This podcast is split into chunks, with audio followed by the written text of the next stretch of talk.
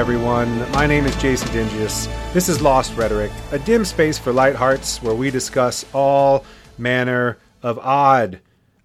This is the 50th episode. Thank you for being here with me. I really, really appreciate it. I've been telling myself uh, for weeks that I'm not really going to make a big deal out of the 50th episode, and I'm still kind of not, but it is a pretty good milestone. It's pretty, pretty, um, I don't know, impressive. I'm proud of myself.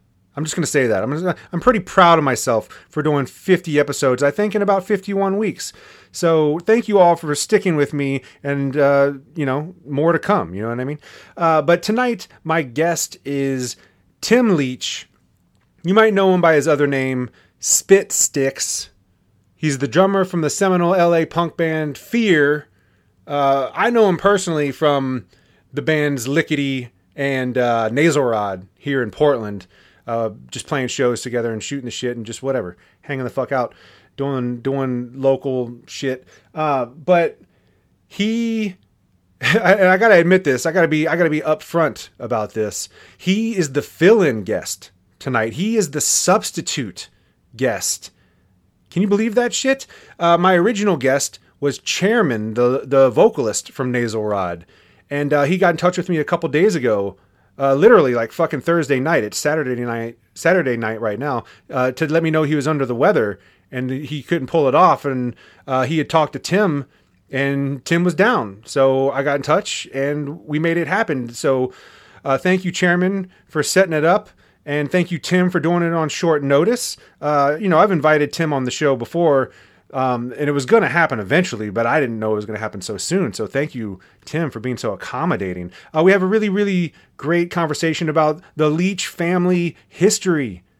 Three generations of seeing things in the skies and possibly being abducted. I mean, he's got a lot of stories uh, from his dad, himself, his brothers, and just friends. He's got a lot of secondhand stories uh, just that he tells during this conversation. So uh, stick around for that. And at the end, we we we spend some time talking music and movies and just have like a really fun conversation. And I hope you listen to the whole fucking thing because I think it's great. Uh, so that's what's happening tonight. Uh, so what happened last week? Well, I had a really awesome conversation with my friend Adam Wilson from the band Transient about hermits, and it really was an awesome, awesome, awesome conversation. I thoroughly enjoyed it and I had a really good time researching that one. And uh, Adam was a great guest, and I hope you have listened to it. And if you haven't, go back, check it out. It's well worth your time. Uh, so let's do what we always do.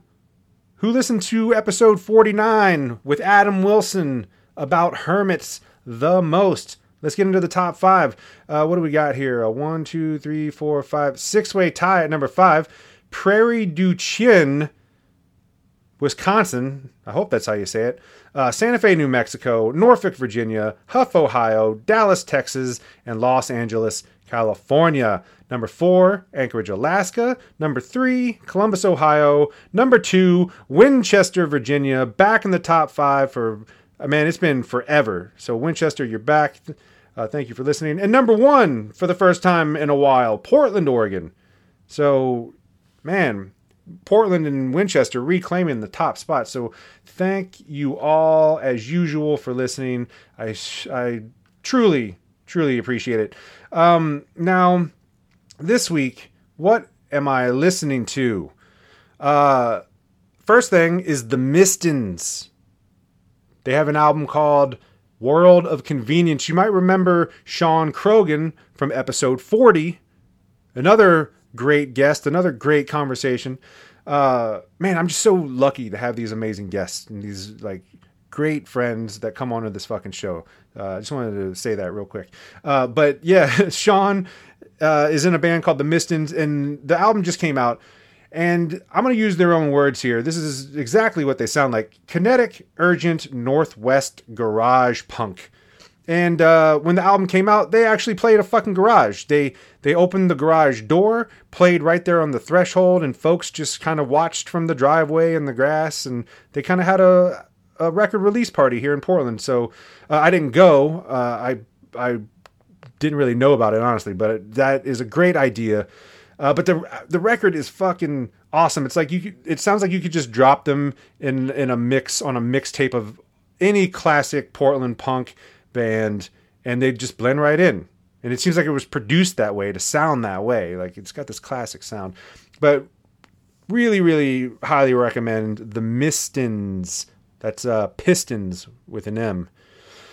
Uh, the next thing I've been listening to, some friends up in Squamish, British Columbia, the endlessly talented folks in Squamish. Uh, Zach, Sean, and Dave have a band called Hacked Apart. They have a self titled six song demo uh, that you can find on Bandcamp. I'll post a link to it. And this is the fucking grindcore that I really, really thoroughly enjoy. This is kind of perfect for me and my tastes. It's just brutal grind, and they but they've got groove. They've got these killer like fucking groovy death metal uh, riffs and breakdowns, and they got some they got some slick bass licks and shit in there. It's just really well done. Uh, so check out Hacked Apart. Um, Nathaniel Rateliff and Willie Nelson came out with a couple of songs, like a single, I guess. Uh, it's called. They do a song called "It's Not Supposed to Be That Way," and uh, it's good. It's a good song. It's like Nathaniel Rateliff kind of does like a Willie impression, honestly. But Willie's Willie. I've been listening to a lot of Willie lately. Uh, but yeah, uh, the second song on this is kind of a Nathaniel Rateliff tribute to Willie Nelson called Willie's Birthday Song. It's really sweet. Um, and in our conversation, my conversation with Tim tonight, I mentioned a podcast that I've been listening to called uh, One by Willie, where this guy sits down with musicians and that talk about one Willie song that they love. And uh, it's a great idea for a show. And I recommend uh, this Nathaniel Rateliff uh, two song single and uh, the, the fucking podcast, One by Willie. Um, the Screamers. Uh, this this comes up right at the top of the conversation. Actually, uh, they they have a, ma- a, remastered or fucking finally mastered demo called uh, Demo Hollywood 1977. It's just super ahead of its time, synth punk from from Los Angeles. It's really awesome energy. You can tell, like I feel like it's a it captures the energy of a live show really well. Like I, if you walk in in the middle of one of these tracks blasted on the stereo, it's almost like you get the vibe of walking into a show. It's just really great, and it's hard to believe it came it came from 1977. Um, but uh, if you want to know more about the Screamers, listen to the uh, No Dogs in Space two parter about it. It's really well done, and it gives the whole history of the band. Uh, really, really cool story. This is the only true studio recording of theirs they were this legendary band that didn't have any recordings but influenced so many people and this is a, like an official release finally so the screamers demo hollywood 1977 excellent excellent fucking record uh, and the last thing i listened to was the new dmx that came out called exodus uh, you know it's it's good there's like a few good tracks uh, you know, he passed away recently, and it's a sad story. And the record was uh, in the in the works. I don't know if, how what how far it was from being done when he passed away. It was pretty damn close, I think. But there's a lot. There's a feature on every song. It's like a memorial uh, service of, a record. It's actually really nice that way because a bunch of people uh, on the record. But you know, it's not the best DMX, but it's cool. It's the best thing he's done in a long time, I think. But check that out if you're inclined to uh, listen to a lot of uh, dog growls and barks and stuff because it's DMX, man. It's fucking great. Um, on that on that level, anyway. But that is what I have been listening to. Uh, what the fuck else? The um, exhumed excerpt from the tomb of the promulgated this week, uh, keeping it light. Uh, also in the conversation with Tim tonight, uh, he tells a story of his first UFO encounter, his first sighting from Cachuma Lake, California in 1969. And uh, I found his actual report that he wrote in 2004 and posted online. And that is the exhumed excerpt. We, we obviously talk about the sighting uh, in, in the interview uh, but I wanted to read his uh, his take on it. It says, sighted on Friday, the 4th of July, 1969. It was reported Monday, the 4th of October in 2004. duration 15 minutes. All right, summer of 1969 in California, California's Cachuma Lake campgrounds, two friends and I rented a boat. While sitting in the back of our rented boat with the nose in the air, we could only look up. We thought it was a kite at first because of its shape. The high cloud cover it was weaving in and out of was way too high for it not to be huge. We turned off our engine and heard nothing. What we saw was more than 10 sizes of a commercial airline. It was white or light matte gray and shaped like a bow tie. One of the sides of the tie seemed to move or blur. Our parents still remember how scared we were when we told them. And that is the actual report from Spit Stix uh, that I found online. But we get into more detail uh, later in this discussion. So that is the exhumed excerpt for the night. Kind of silly. I hope you enjoy it, but that's that's it. uh, yeah, man. Let's just get into it. Here's Spit Stix and I, and what he assures me is the only recorded conversation he's ever had about UFOs and aliens. So here we go. Hey, dude. Hey, what's going on, Tim? Good to see you. Likewise, man. How you been? Oh, good. Good. Fuck, how you feeling today? Awesome. Had lessons all day, so I'm done. I got some stuff to do afterwards, but uh, the bulk is done. Good. Well, we'll try to keep it uh nice and succinct. You know, like uh, two hours or more. Yeah, any I'm down for whatever. Fucking a man. and normally four hours. Uh, we'll try not to do that. Um, man, I was listening to that fucking uh, Screamers demo that they just released, the remaster. Have you listened to that? No, not yet. I love Tomatoes was awesome. He's just monster entertainer. Dude, it's And he was so good. cool in person when I met him the first time I saw him uh the Rock Corporation in LA in the Valley. This is like probably February, March of 78. And I he was, you know, he just is intense. He's like "Ah," that that cartoon of a guy screaming with the spiky hair. Mhm. The original punk uh, car, uh, uh, artwork was him. It's that's screamers, you know. Right. Yeah, he drew that so- up. Well, he ha- I don't know if he did. He's an artist, so he very well could have been. Oh, ma- yeah, maybe he did. He could have done that, but it was this iconic picture that just Right. you know was the the image for punk rock in the Val- in uh, L.A. Dude, yeah. But I went to see him, and then he comes off stage, and you know he's gay, but I didn't know that. But but when I shook his hand, he was the the weakest little fishy handshake. It was like, how do you, you know, after going just so incongruous, just like I I didn't know what to expect. It was just like, how do you? It was just like the super faint handshake. It was very. oh man, very that's cute. awesome. Dude, yeah, they're they're the energy of the demo is like it's good. It's like they seem like they were, and I've heard they're uh, live. They were just incredible. So I, I feel like it kind of comes across in those demos. They were cutting edge, dude. They were the first. The Screamers, uh, the Controllers were two of the first punk rock bands out of out of LA and out of Hollywood, and uh, and those those bands I went to see and was totally impressed by. KK, the drummer for Screamers, and Carla Mad Dog for for Controllers were just awesome. They were def- definitely inspiring to me. Like, Mhm. oh shit, I got to come up to that standard, you know. So They were it kicking up. it. They were kicking it right out of the get go. And then bands like the Weirdos weren't giving up that kind of energy, but they were great. They were super entertaining and really like swarmy and just like you know the two brothers of the Weirdos walk around the stage, and it was it was just really entertaining. The Dils uh, were the two brothers before Rank and File. Those were the four bands I saw right away in LA. Those were bands that uh, uh, I was impressed by and sort of realized, okay, this is a standard. I gotta Yeah, least come man. up to this. That's Alejandro Escovedo, right? Yeah. Yep. Yeah, man. Uh, yeah, I just listened to his interview. There's this great podcast I just started listening to called uh, "One by Willie," where a musician goes on and talks about this Willie Nel- uh, Willie Nelson song that they love. Nice. And his episode was great.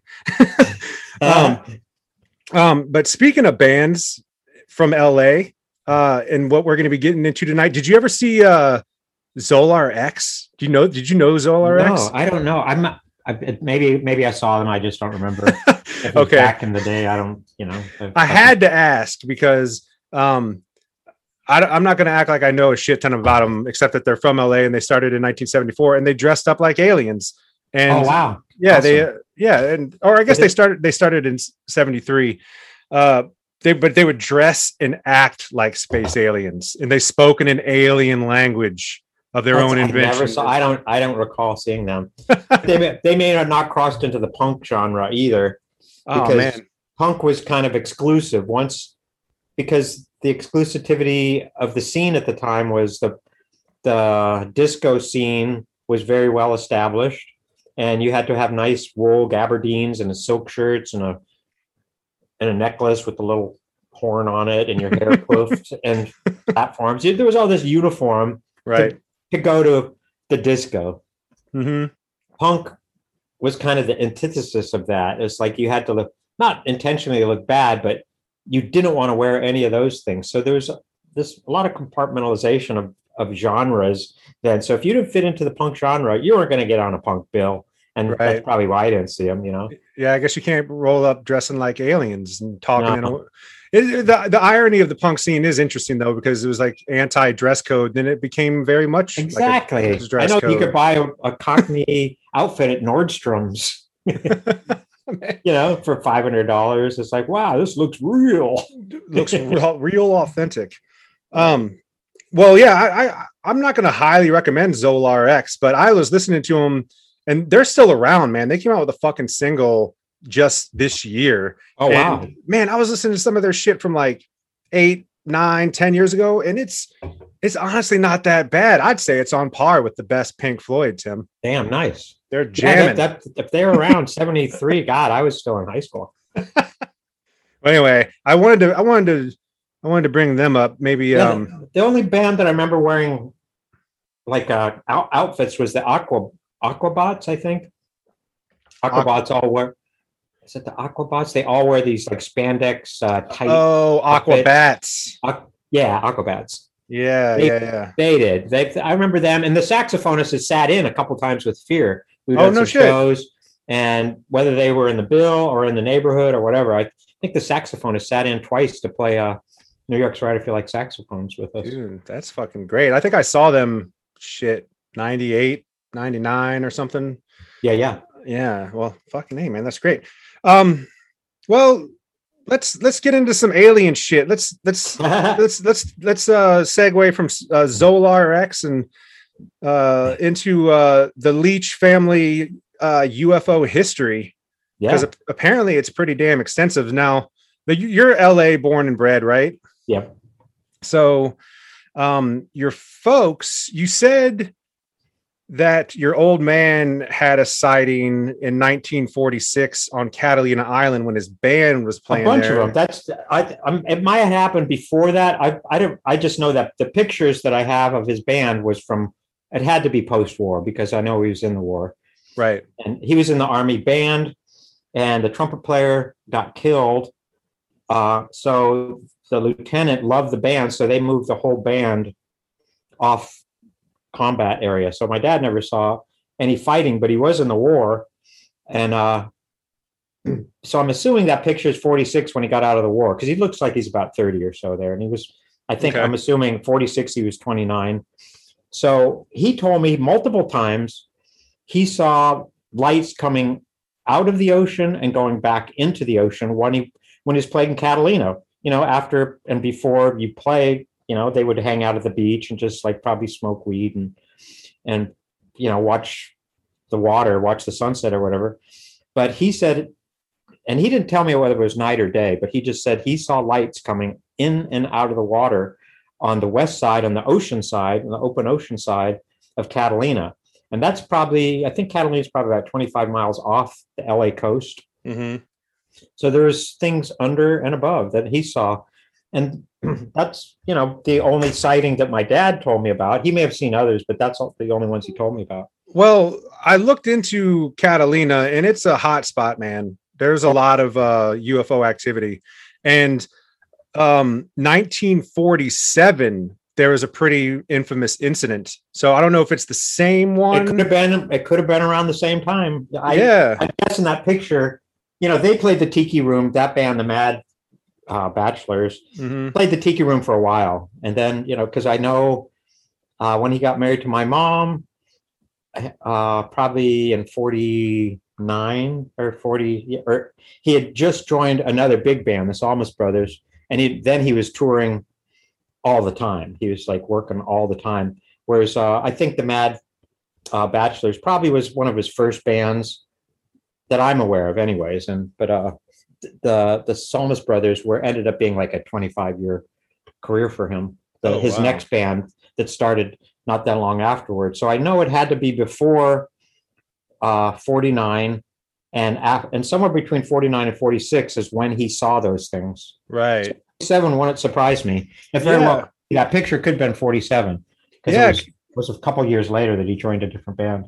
It, I mean, I like to think it, it is, or if he didn't see this exact sighting, uh, he at least saw something around the same time because uh, th- this this sighting, which I guess is kind of known as aliens over Avalon, I Uh-huh, believe, Okay.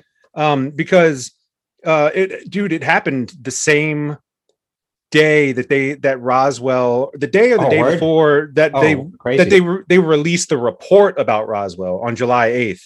You know, because Roswell happened in June at some point. Right. So on July 8th, they released uh, the re- the initial report of the flying disc. Um, that's the same day that there was these uh, six flying discs traveling at high speed from the northeast and passing directly over Avalon. It says before disappearing over East Peak, and I'm not familiar with uh, Catalina, but uh, it was uh, six. No, no, sorry, it was three Army veterans that saw these six flying discs, and uh, it was around 1 p.m. And they Oh, flew during the day. huh? it was yeah, in broad daylight, and they flew in a formation of two sets of three, and apparently not only witnessed by veterans but hundreds of others. So wow, makes man, sense. Yeah. shit, maybe your old man I- was part of that. Maybe, yeah. I, I wish he was still around. I'd, I'd ask him. I'm, I'm, I know he says it was lights, so I'm assuming it was at night. Mhm. Um, I'm assuming, but he's, and he said these lights. He didn't mention a shape. He just mentioned lights coming from the sky up in star level, growing bigger, bigger, bigger until they went in the water and disappeared. And then he, vice Yeah. versa. Other times he saw things coming out of the water and shooting straight up. Man, yeah. So these US, they're USOs, like you know, Yeah. un- unidentified submerged When yeah, when they're underwater, sure. Yeah, dude. There's all right. So Catalina has this history. Uh, 47 was a big one. Um, hundreds of witnesses. There's a film I'll post on the show notes from 1966 of a wingless craft flying over the island. Uh, there was another 1968 sighting that a guy had of like a strip of lights that was kind of like, you know, doing these Yeah, weird yeah. formations. Uh, and in 1980, there was another kind of infamous USO sighting because it was a pilot named Noah Felice who claimed that a USO shot a beam of light at his small plane and it caused it to crash and it ki- and it killed his cousin and I guess severely injured him as well. Damn. So that was apparently a USO encounter as well. And there was another one. I mean, there's so many Catalina sightings apparently, but there was also a family in 1982 that was sailing to the island. Um, and they saw a huge object with a bunch of lights. They said a huge lighted object moving fast under the water. Like they saw Under it the water. under Damn. this yeah they saw it moving under the water kind of um for five minutes going from side to side and then in a crisscross pattern and they said it was about 50 feet in a circle Wow. and, and really bright so Doesn't surprise me. I mean, LA's there's there's a lot of sightings in LA. Um, my son lives in LA, but lives in West Hollywood, and he's seen quite a few. My uh, a couple of my brothers have I've seen a bunch too. Um, my uh, two two of my brothers, th- I know three of my brothers have, including me. So four out of my five brothers have all seen UFOs. and where where are you in the pecking order of brothers The middle, two older, two younger. and all of you have seen something except my oldest brother. My oldest brother, as far as I know, he, I don't remember ever him uh, saying he saw anything. And your But all- mother and your mother either. My dad, uh, my mom, my mom doesn't. I don't think my mom would even admit to herself if she saw something. She was so Catholic; it was like the devil, you know. Right. Even my Yeah. dad, my dad's father, uh, wouldn't accept anything paranormal either. That was like he showed my dad one time. He was a hairbrush salesman hmm and uh, a brush salesman. He was Scottish, and but he worked for a British company. So during the Depression, he still had a salary. So my dad stayed at home until he was like thirty, because the Great Depression just put everyone out of work. Right. Uh, but his father one time showed him. Uh, he took a hairbrush, one of these hairbrushes that he sells, and he put it on, held it up, put it on the wall, and he let it go, and it stayed on the wall. And just, and of course, all the, the kids were like, "Do it again, do it again," and he was like, "That's the work of the devil." So th- Oh. this, and this is what I what I've heard about the Pentagon uh, keeping things under wrap, and why we don't, why it hasn't been disclosed, is because some people on the high up are very religious, and they think this is the demon, this is demons or devils, and they don't want to open that can of worms. Yeah, they don't want to. They don't want to open that uh, portal to hell, man. It's like playing Right, with. It was like a playing with a fucking Ouija board. That's what they think it is, even though I've I know people that have had all sorts of encounters. I mean, I can't say I've I've had any uh, stories of people with any hostile Mhm. encounters, but all the encounters, generally speaking, are kind of masked because people know time is missing and people know that something's not right. They're they wake up outside, they've got weird marks on their body, uh, and they know, like, you know, one friend of mine that I was working on an emotion picture, she was craft service, she had gotten pregnant, and her boyfriend and she wanted to go to New Mexico, where she's from, to get married because that's where all, all her best friends are. Mhm. So she got all her best friends together and they went out to this place they used to go to as as teenagers. And they all these girls sat in a circle and they held hands and they were like, you know, basically congratulating her for having a kid. And so she came back from that and she wasn't pregnant anymore. What?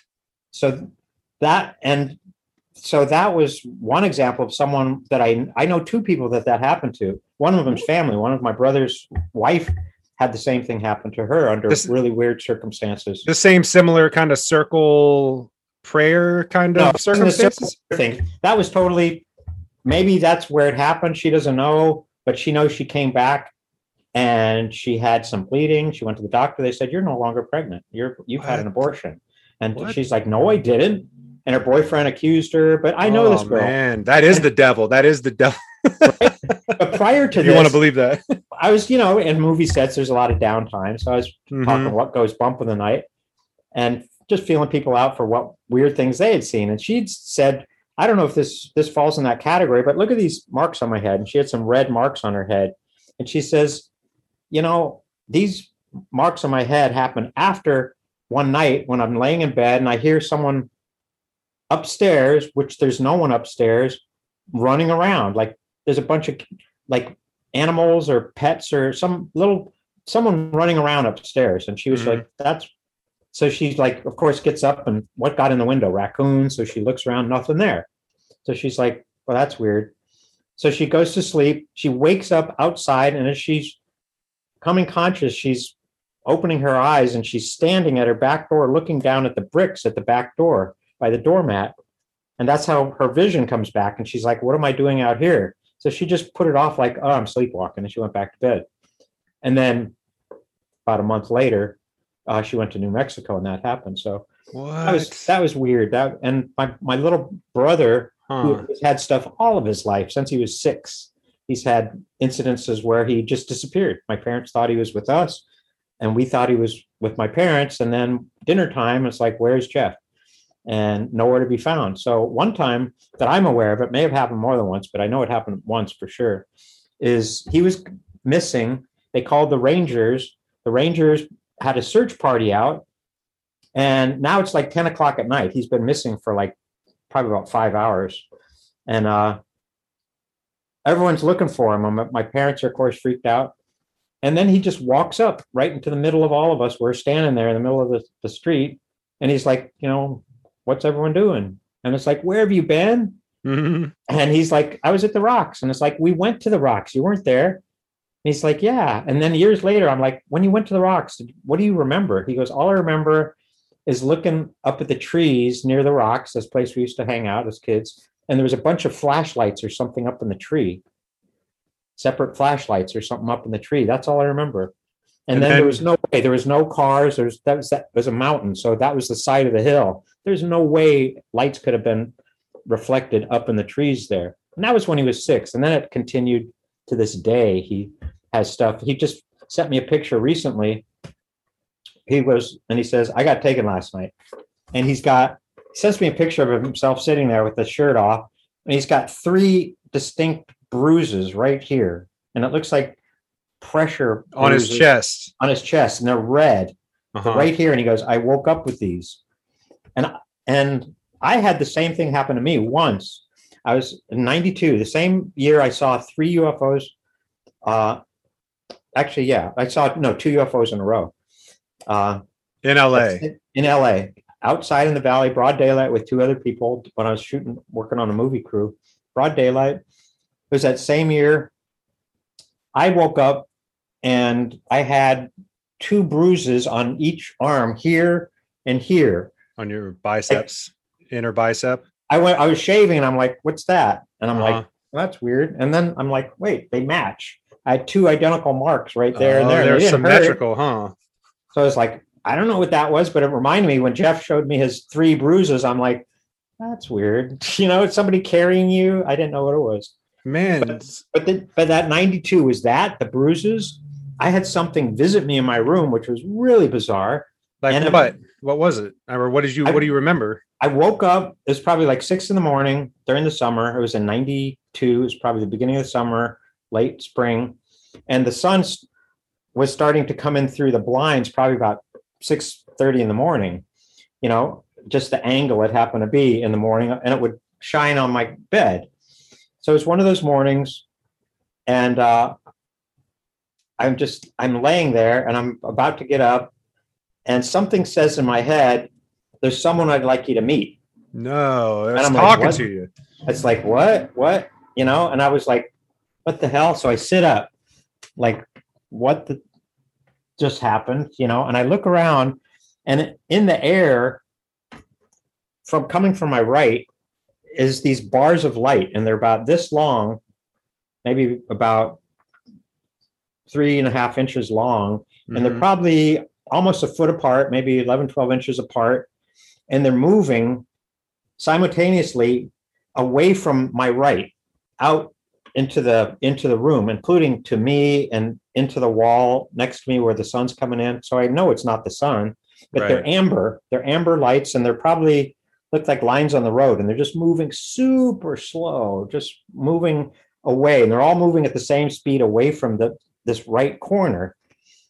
And so I'm looking at this, I'm like, what am I looking at here? And then I look, and in my on my nightstand, I see this gray bulb, probably the size of a grapefruit. And on it are these long windows, these long little rectangular windows going lengthwise up and down. Mhm. Uh, or yeah, from top to bottom. These little, they're not square, they're rectangular, but they're on this little globe and out of them is coming the light. And i can see it it's bright and it's hitting the wall behind the nightstand and lighting it up as it's going right through the wall. So i'm like looking at it like what the hell? And as i'm trying to make sense of it the voice says again and this is in my father's voice it's a very familiar voice. Uh, and my father was still alive at the time so i know it wasn't my dad but the voice the second thing it said to me is like this is the one that likes you and as I looked at it, one of the beams, one of these little bars of light hit me. And as it contacted my body, it was the most intense feeling of joy and love. And it was an awesome feeling. I've never done heroin, but you know, it was like just the most incredible feeling. It was like a punch of love. It was like, whoa. And it hit me and it just totally knocked me out. and I fell back. I fell on the bed. I was just so stunned by it, and I kind of came to my senses. And I looked. My wife is still, you know, on her left side, facing away from me, asleep. So she didn't hear or see anything. So I'm like, this, I, this is just in my head, I guess. Mhm. And I looked around, the thing was gone. So I don't know what it was. It wasn't a bad thing, but it was bizarre. Other people tell me it's like, oh, if they say I'm the one that like you, it's that's probably you know evil spirits because they want to, you know, get you by your ego or something. And I don't know. I never had the feeling that it was anything malicious.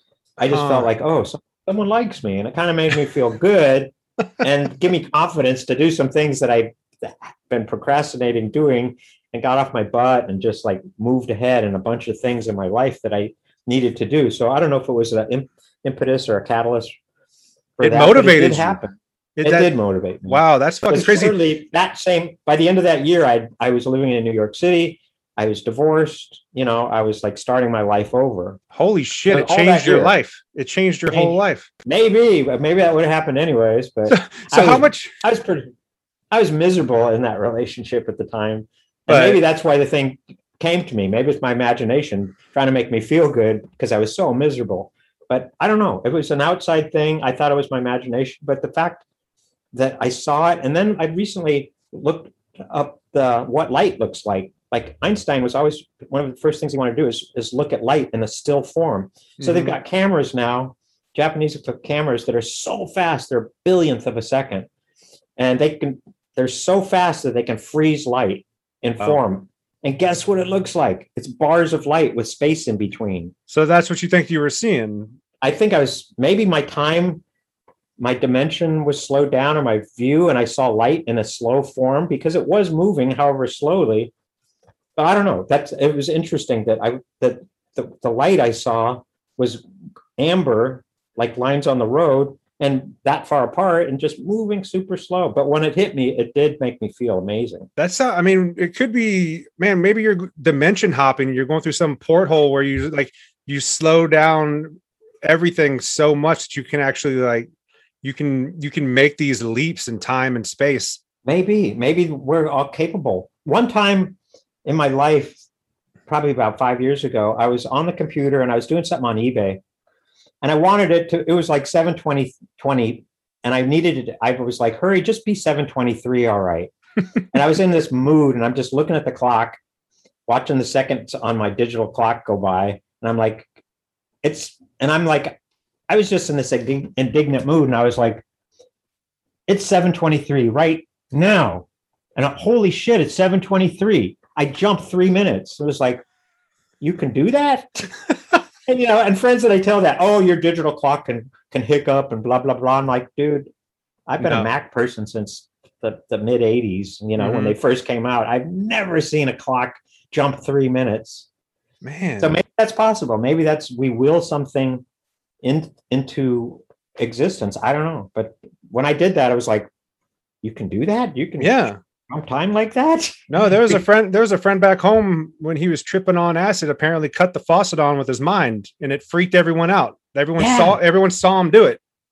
I didn't see it, but I was. I was there, and everyone was freaking out. And I was talking to his sister afterwards, and she's like, "This has changed my life. Like, I have to. I have to Uh-huh. wake up tomorrow, and my life is different. I, I know more shit than I used to. Like, that was fucking crazy. Um, Yeah, you, who knows what's possible? We're we only have five senses, and you know there's way more going on than we can way see. more, man. Look No. at like Wi-Fi and microwave. We can't see that shit. I wish I had a, like a screen that I could look in, and then our camera, and then I could look and I could see where the Wi-Fi is, so I can see. like that's really dangerous. I'm putting that somewhere else. Or yeah, I have a little Geiger counter radio active thing to check, but you know that's not the same as actually being able to see. Like I have a tower, phone tower, not too far. I'm like, what does the rays look like on that thing? What what's Yeah. reflecting off in my house? Man, you probably don't want to know. You probably really don't want to know. That's probably why they're not available. There's, there's enough shit. There's enough shit to wade through in this life, let alone the things you can't see. but but the, you know, the, the, and talk and my one of my other brothers is a medium, and he's he's talked to a lot of my or about four of my relatives when they passed away. They went to him no shit. and let him know that they they'd left, and then he calls my mom. My brother calls Jerry calls my mom. It's like you know, hey, Uncle Craig just visited me, and she's like, yeah, he's in the hospital. Give him a call. Your brothers have all visited him. So I go, or he calls the hospital to talk to me because he just passed. So it's like it was confirmed. And it happened to a bunch of relatives of of his. So un, he, he wasn't looking for it. It's just he's just happens to be sensitive to the, that.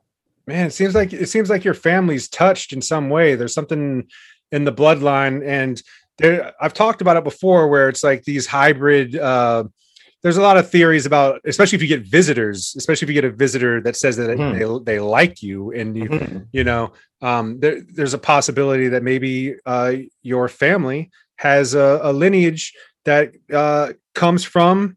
Yeah, it's it wouldn't surprise me.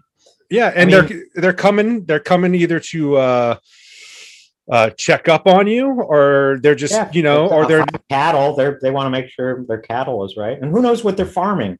It could Who be knows? it could be experience. You know, they could. I I I heard this story that was that was pretty believable of a woman who was uh, abducted, and she was shown this chair, and she says it looked like a, one of those egg chairs from the '60s. You know that that hang from the ceiling. Oh yeah, yeah. I used to have It one. like of those. one of those. It My had a little parents white white seat in it, and it was Mhm. kind of glowing, kind of beigeish yellow on the outside and white inside. And she said, and that they they offered. I go, they go sit down in here. So she sat down in there, and they're like, close your eyes. So she closes her eyes, and she's flying over a forest, and she's flying over the forest, and her vision is so good she can see insects on the ground, and she's probably 30, 40 feet up in the air in this vision she's got. So Mhm. she's floating over the the um, forest, and she can hear the flop the the the sound of air on what she thinks are wings. So she's like, it's like someone put a camera on a bird, and but it's not just a camera. She can look anywhere. She could. She's looking around, and she can see the ground, and she can feel the wind, and she's like, I am a bird right now. And she was like, so she opens her eyes and she looks at her host and says, That's incredible. How'd you do that? And her host says, We recorded that.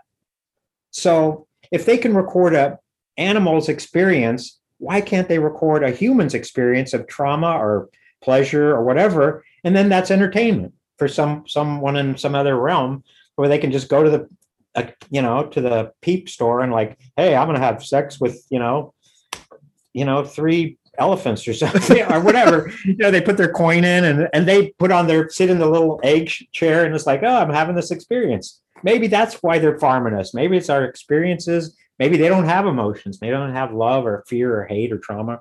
Maybe they're very boring and they're so advanced they've just like why go through all that trouble you know just like you know so i don't know. I it just there's a million reasons that they could be taking us. Maybe it's a genetic thing. Yeah.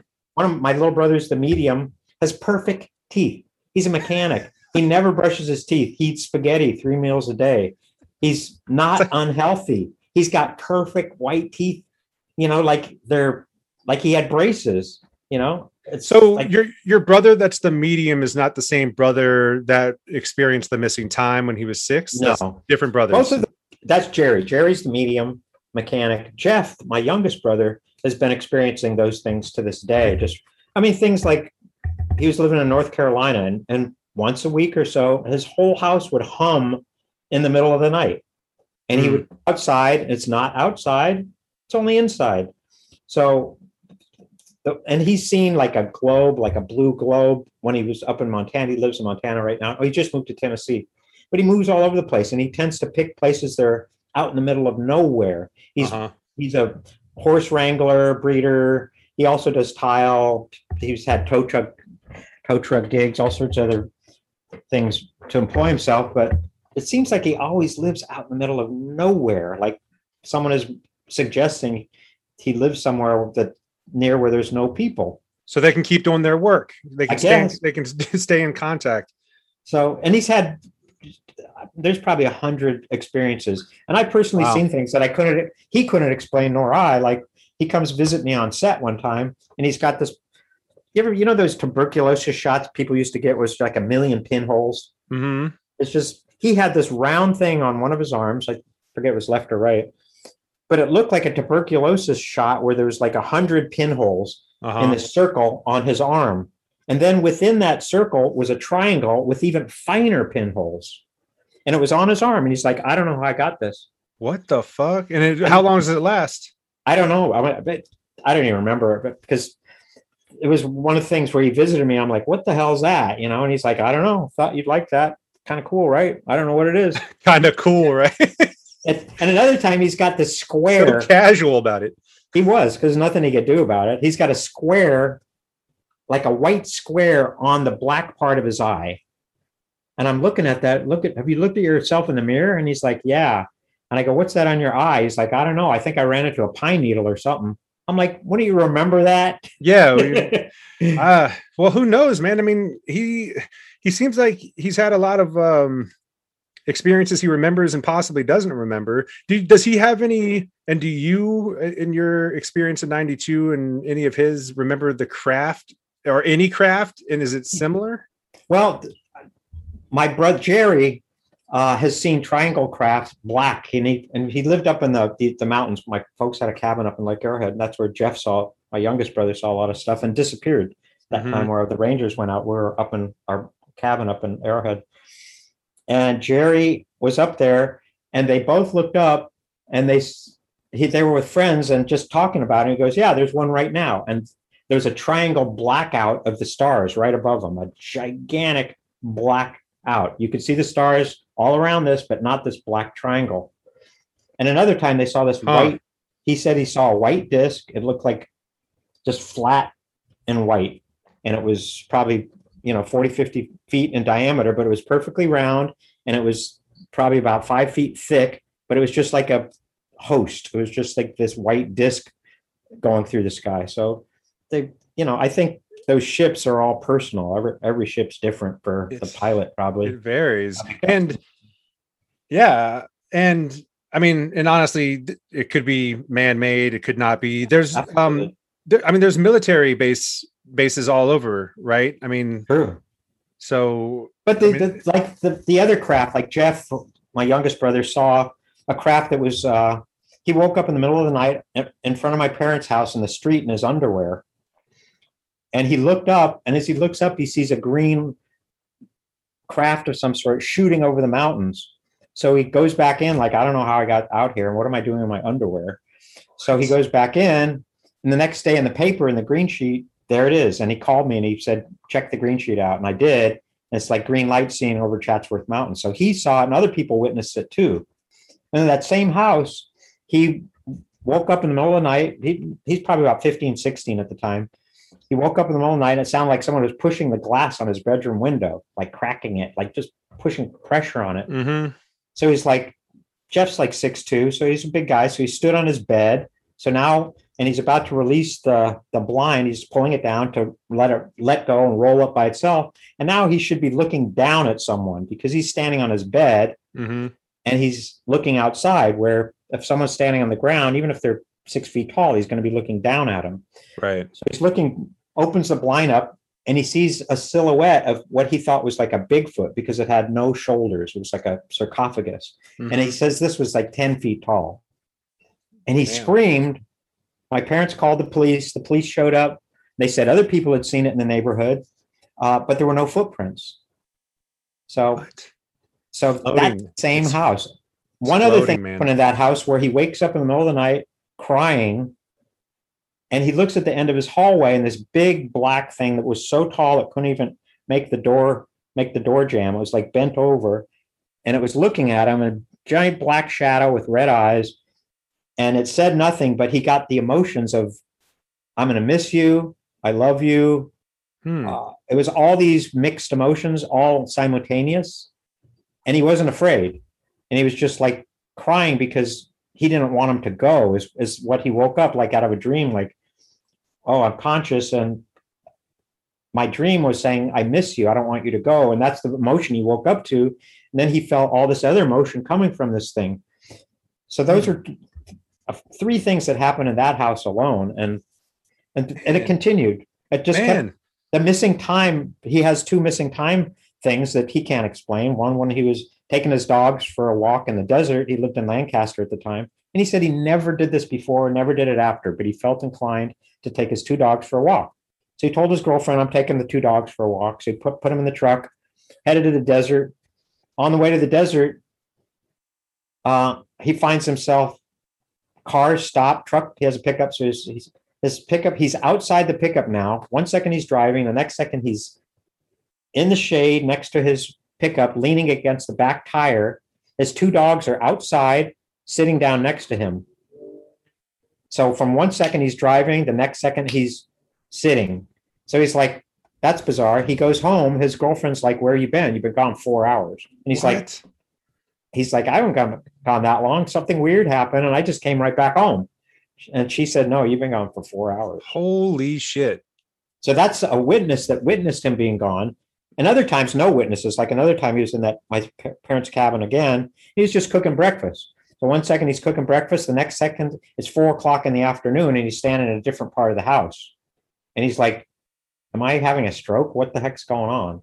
What So two missing time things where giant chunks of time were just gone in an instant. So, and there's he has so many just kind of prosaic little things like that. You know, it's like why make up anything like that? And Oh, I but they- know. but they continue. There's just so many little things that continue even to this day that happen. Little bruises, like I was saying, little sounds he hears. He sees UFOs. So he's seen crafts. I've only I've seen three. The first craft I saw when I was 13 and we were in a boat, we were camping, and two of my buddies were with me, and we rented a boat and we were out in the middle of this lake in California at a campground hmm and we wanted to go as fast as we could. So we all got in the back of the boat. So the front of the boat's out of the water, so we can get the less amount of drag as we can and go as fast as we can. So I'm cranking it, and we're going as fast as we can. The tip front of the boat's way up in the air, and so you can only look left and right or up. You you know, there's the, the boat's too the nose of the boat's too far up. You can't look forward. So we're all like looking left and right and up. And when we all look up, and this thing, we thought it was a kite because it was making no sound when I shut the engine off. But we're looking at it, and I shut the engine off. Like, what the hell's that? It was like bigger than a 747, one of them. But it was like one. Imagine one one gigantic 747 beige triangle, kind of a grayish white triangle, very square looking too, not rounded. It's like a square wedge, like a piece of cheese or something Uh huh. and it had another one point to point so it kind of looked like a bow tie except the one on the right on the one side kind of had a heat wave to it almost i didn't know if it was a projection of the same thing like this is a, a projected copy but it wasn't as solid. The one on the left was solid the one on the right point pointing to the other one pointing to the left seemed to just have a heat wave on it and the le- one on the left didn't didn't. And it was making punch holes in the cloud it was going in and out of the clouds.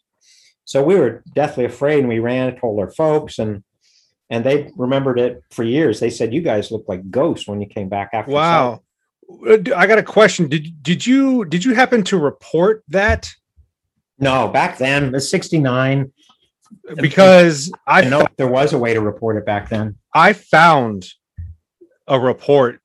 I did. I to rents.com, I I listed that uh that incident. I I want to tell someone if because when I listed that, there were no triangle UFOs. When I put that, I put something in rents just to, you know, document it.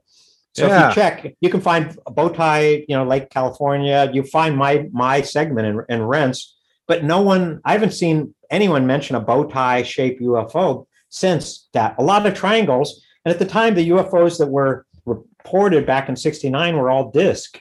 So what Mhm. I saw, that's why I thought it was a kite because it was triangle and it was kind of squared off triangle and it was silent, but it was too way too big and it was just going. yeah. You know, there was no strings. Obviously, they would need a giant tether for something that big. Yeah. But- There was nowhere to really report, and but it made me a believer. At that point, it was like, wait a minute, there is something else going on. that- right. Yeah, man. I have to I have to post the link to to your actual report that you wrote because Yeah, I found I I- looked for it the other day when I was looking for the lake. I knew that I could find it there, and I did find it. yeah. So I just ex- I can send you the link too. It's exactly what you just said. Yeah, yeah. But yeah, that's that's fucking nuts, man. And that was your first that was your first That was my first. Yeah. and you were just with two two friends two and other people. And the weirdest thing about that is Uh, that was 69. My dad passed away in 2000, like the 2000, the second day in January. He wanted to make it to the millennium. hmm So And he did. he did. And it's funny because he was in a lot of pain. He was playing piano every day. And two days before he passed away, he, he couldn't play piano. He's like, all right, I can die now. That's it. So my brothers, Yeah.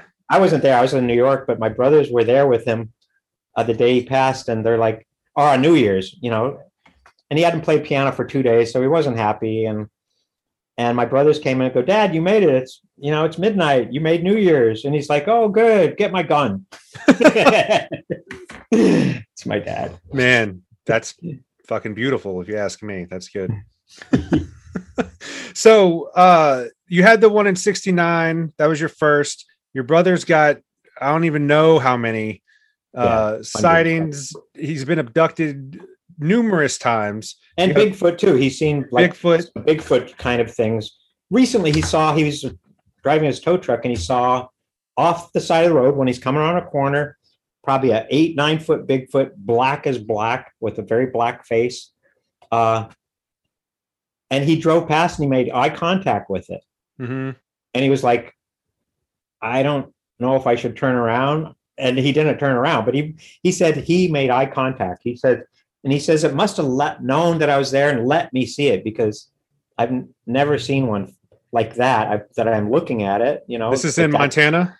No, yeah, this is in Montana. See, man, I, these all of these creatures and beings are taking advantage of your brother's alacritous nature. It's like they know. It's like I've heard uh, you'll get abducted, uh, or if you get abducted, or if you have these encounters, you're willing, or you like think ki- that's you kind of you kind of ask for it sometimes. Like they they know We you- sign up for Yeah, maybe. we're even born. Maybe some you know? do. It's like, yeah, and it's like we must be participants because Jeff was got the feeling like he missed that guy. You know, Right. He was- he like an old friend or something. Right. So I think we're probably volunteers, or we know what's going on, but our memories are wiped. And It seems like your No. brother is at least. I mean, it seems like he he's not uh it's not ruining his life. It's not well, he doesn't want to investigate. He's not interested in investigating, doing going through hypnosis or any of that. Mhm.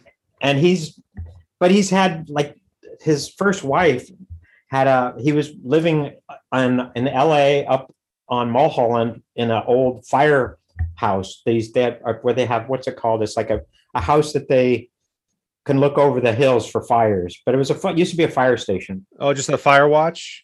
Yeah, fire watch. So it's a, it's a house kind of on the top of a hill. It's a fire watch, but it's way the fuck away from everything.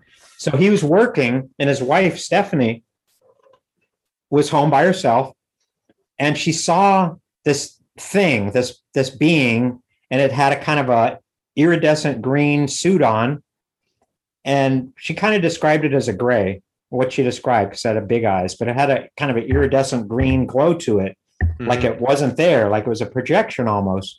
So she's looking at it like I'm imagining that. So she's looking at it, she like looks away, and then it's like five feet closer. And then she looks away, and it's now not outside the fence as she saw before. Now it's inside the fence between, you know, where their house and the fence. So she looks at it and she races inside the house to uh, races to the window to shut the blinds. And now the thing's in the house in the coffee table. It's like the coffee table's there but it's also there. It's like What? it's like it's there but it's projected into the coffee table. A wood coffee table. Uh, uh, my brother makes these wood you know out of big wood chip wood slices. Hmm puts the varathane super thick clear stuff. So it's one of those homemade coffee tables. So there's no way something could penetrate that. It was just now it's in now it's there but it's in the table. So sh- stephanie freaks out. She goes in the bedroom and she just locks herself in because she didn't have a cell phone but there was no cell phones back then. So she locks herself in the bedroom. She's pregnant. I forgot to say that. So she locks herself in the bedroom till my brother gets home. She, she's deathly afraid. This thing never came in the room. And my brother gets home and and she's screaming at him. It's like, what did you bring? Because she's heard all these stories and he's called this thing when she was there just to scare her. And she says that's another story of her him he- hearing a big thud and then hearing footsteps. you know, to call this thing with an Indian chant he used to do. But getting back to Stephanie, she's now locked in the bedroom. Jeff comes home from work and she's totally freaked out. She's like, something was in the house and she describes it. And he's like, not doubting her, like, okay, you're not crazy and you are freaked out right now. Something's not right. And then she's like, and I'm bleeding. So I need to go to the hospital. Something's wrong with the baby. So she goes to the hospital. Once again, you've had an abortion. You don't, you were no, no, there's no tissue in there. What? And they broke up after that. It fucked the relationship up. So that's the second incident that where Right. that you know that happened. Of, of, of yeah, of, and uh, maybe it even wasn't hers. You know, that's maybe that's what I'm assuming. It wasn't hers, and probably this other girl, this craft service girl, probably you know these things are planted and put in there for a reason to make new Jesuses or something. Well, yeah, so uh, that's the thing, you know, Jesus, uh, the Immaculate uh, Conception. That's Mm-hmm. yeah, that's a um, little fishy. That's a- yeah, that's a little interesting. And Jesus had no kids. Hmm, I wonder why. That is a that is a hybrid alien baby if I've ever seen one. No doubt. Um, well, how is there? Is there any any other stories you got that you want to throw out there?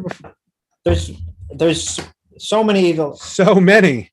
there are just there's Jeff has probably had more experiences than I've had. I've had things, you know, go bump in the night and not know what they were were, you know, uh, but Jeff's experiences go they've lasted his entire life. Um, the ships he's seen are, are only ships from far away. My son has seen UFOs. No Uh, ways. Hills. My son saw. He took a picture of it. I've got a picture of this blue ball, this like blue thing in the clouds. And he's like, "There's it's Hollywood. You know, it's like right, right near uh, Laurel Canyon, near the mountains, near near Hollywood. Mhm. And uh, so there's no way. He thought it's not some projector because there's no lights from below, and it was cloudy. So that if there was spotlights shooting You'd up see, to make yeah. that thing, and he says, so he watched it. Maybe it's a helicopter shooting a light down, or you know, he just like stops his car, listens to it. It's no no sound. So that those kind of sightings, I've seen YouTube stuff of people taking pictures of the same kind of thing all over Right. the world. man. So the Leach Boys are three generations deep. Yeah, my dad's seen them. I definitely seen them. My kids seen them definitely. Man, see, that's that's But it's, not the, it's in the blood. I mean, and, it, and it's like that that experience I had where they said this is one that likes you. I never thought of it in a negative term. I always thought of it in a positive term, like I'm lucky or something like that. Until I, was doing a fear gig and this psychic, not a psychic, but these two people came up to me and they were giving me props about this video I did with this as a caregiver, and they were saying that was so sweet. Uh, you're very, you know, very compassionate, very empathic person, and and so I'm like, well, describe this, and I described that situation of the of the gray ball in my bedroom, and and she says, well, be careful because you know some entities that that are malicious will try and you know stroke you, you know, like hey, you're really nice, to kind of groom you. Mhm. So I thought of it after that, like, ew, that's really creepy. I've been totally groomed. I'm like, and it kind of gave me the creeps for a while. Like, God, they, you definitely had me.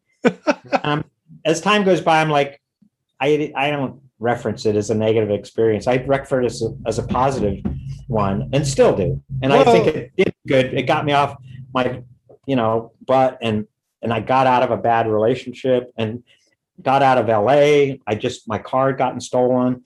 I had like three contracts I was supposed to get signed. I didn't get signed. I broke up with my wife. My car got stolen. LA riots. I'm like, right at that same time, that same year, I saw those two UFOs. And the two UFOs I saw, uh, my second sighting, I didn't tell you about that, was in Oh the yeah. valley in broad daylight. It's like middle of the day. I'm working on a movie, and I was working transportation, so you don't do much. Yeah, long hours of sitting around and Yeah. yeah, so not much to do. So I'm talking to one of the hours. drivers, DJ, and the security guard, Gil. So these are two of my my homies that I work with every day, and we're Mhm. just outside shooting the shit. And it's a super windy day, and the wind is blowing north, due north, from right to left, because we're facing uh, east, I think. Uh, any rate, the, this wind is blowing from right to left, and probably up as high as a telephone pole, I hear the sound of trash. It sounded like plastic trash bags, kind of like being blown in the wind, like with a lot of force. There was no Mhm. fan sound, but it was just like, just the, it was like a kind of a, that sound, Mm-hmm. and also the sound of. Imagine if you're. Uh, there's a party inside a big room with a bunch of people, but there's no music, there's no other sound but the sound of people talking. And you open a little door for a second and you hear those people talking all at once and then you shut it again. Right. So this sound of trash got our attention first. So we look up and as we see, it looks like something probably about maybe about four or five feet in diameter. And I couldn't tell how thick it was because it was a ring and the center of it was hollow. There was nothing in the center, but it looked like trash bags, white something. I don't know what. I thought it because it sounded like trash bags. That's I thought it was paper, Yeah, But that's what you associated it with. and it was it was spinning. It was spinning clockwise, and as it was spinning, it moved from right to left, and it was up probably the size height of a telephone pole, maybe a little higher, and it was moving pretty fast. It was probably moving, I don't know, about fifty miles an hour, I'd say. Wow. from left to from right to left. And as it went by, I heard for a second this loud, like a bunch of conversations, like a bunch of people talking, like, you know, just I could hear it fading. People, people, people. Fading. What? it was like- It was like, what the fuck was that? That was another universe just kind of skipping. That was a parallel universe ripping through there real quick. We look at each other like, what the fuck? And then we look, and there's another one right behind it. So What? now we see both of these things going off to the north, and we're out in uh, Pacoima, and there's these high tension, high power lines, high voltage lines, you know, super big, giant. So it's headed right towards the wires of this, and we're like, oh, this would be good. That trash is going to run right into those power lines. Right. So right before it gets to the power lines, it goes up, and it, when it gets past the power lines, it goes back down. oh, it dodged We're it. like, that's not trash. right. That's the smartest trash I've ever seen. So that the, the weird thing is like I've heard other people hear conversations like there's a big party going on up in the air and there's nothing there. You know, there's that uh I don't Dude. remember the uh It's the floating Star Wars bar. Yeah, I think so. Just needed like uh, so that, that those are three. I so I don't know if that one the triangle one was two and one or one projection, but I had Mhm. two sightings and and both of them had it seemed to be two crafts, identical too, two identical crafts. So I don't know. I and the bottom line is I was with witnesses, and what I was going to say about my dad's funeral is Jay uh, and Stephen, Jay Kern, Stephen Gould, the two guys I saw that UFO with uh, in '69. We were both in the boat. My dad's funeral. Now it's 2000 hmm and the two of them are there. I haven't seen the two of them together for years. So the three of us together, and I asked, I'm, I asked Jay first. I go, you guys remember that UFO we saw? And Jay's like, hell yeah, dude, that changed my life. And Steve is like, what? And we're like, the UFO, dude, the white UFO triangle thing. Uh-oh. And he's like, I don't remember that. I'm like, how could you not remember that? And Right. I'm like, dude, you were taken. Yeah. He he yeah, he's got the he's the one with the missing time. He's the one that doesn't remember. right. They gone. wiped his memory. Wow. Man, But I've heard that too. The wiping memory. There's a there's a classic case. So uh, Beyond Creepy is this uh, YouTube channel that I'll watch once in a while. That's actually pretty interesting. He just reads a lot of stories. He's a good narrator, Mhm. a Canadian dude, and he talks about these three musicians that have a gig. They're playing at a house, and the party wraps up, and they're putting their stuff in the van. And this kid, you know, a little younger than them, asks them for a ride home. And normally they wouldn't, but they're just like, well, yeah, all right. You know, so he takes them on this off road, and it's just this long way on this off road. And they're like, where the fuck do you live? You know, so they finally are going down this road, and this craft is just sitting in this road right in front of their van. Mhm. So they're like, holy shit, what the fuck's that? And so they're looking at this thing. They're like, lock the doors, lock the doors. And they can't, now they their car won't start. They're just like, fuck, you know, and they're looking at this ship and these beings get out of it and they start walking around and trying the doors. And the kid opens the back door up. And because he opens the door up, the snare drum falls out and rolls around. Uh-huh. Now they've now these beings have access to them, so they can get in. So they they get in. They basically par- paralyzed? I forget how they exactly they get the guys out of the van, but they actually humor them, and they have a sense of a humor, and they're kind of like they have some empathy because one kid hits his head on the door going into the craft, and the the captain or the leader says, "Are you all right? You know, should I have my Mhm. one of my crew look at your head? Are you okay? You're sure?" They were asking, act- they were caring for them, so they went in, and the one kid had long johns on, and he didn't want to take his underwear off, so they were he was putting digging his heels in, so the the leader they were calling him the the captain or whatever said, you know, what's the problem? He says he doesn't want to take his underwear. Can he leave his underwear on? he's like, yeah, leave his underwear on. You know, so they were having this nice conversation with them, but and they ended up putting him back, and uh, the the band leader gave him his, a recorder, and the guy the thing put it on his nose to blow it. That's how he his, airflow was through his nose. He thought that was weird, but he wanted Huh. to give him as a gift, so he gave him a recorder as a gift. So he's they're driving away now. They're back in their van and they're driving away. Within 20 minutes, the other band members didn't remember anything. What? They didn't remember. And he's like, and so he forced himself. He just kept like a chant or a song. He just kept, I will remember this. I will remember this. I will remember this, you know, and he kept writing it. And then he would write it down so he didn't forget because something he says was tearing away at his memory, trying to make him forget. And his bandmates totally forgot. Right. So Man, just that's advanced, you know. It's like we think their technology is advanced, but civilization that's millions of years old, developing, has all kinds of powers. We have no idea what they're. There's so many steps ahead. It's like Right. Well, they're here. First off, I mean, yeah, you know, yeah, but sure. you know, and there's obviously some sort of exam going on if he's taking his Yeah, pants off and yeah. I think so. I think I don't know. I'm gonna grab a water. Um, I don't know what their experiments are. I'm imagining it's genetic. yeah.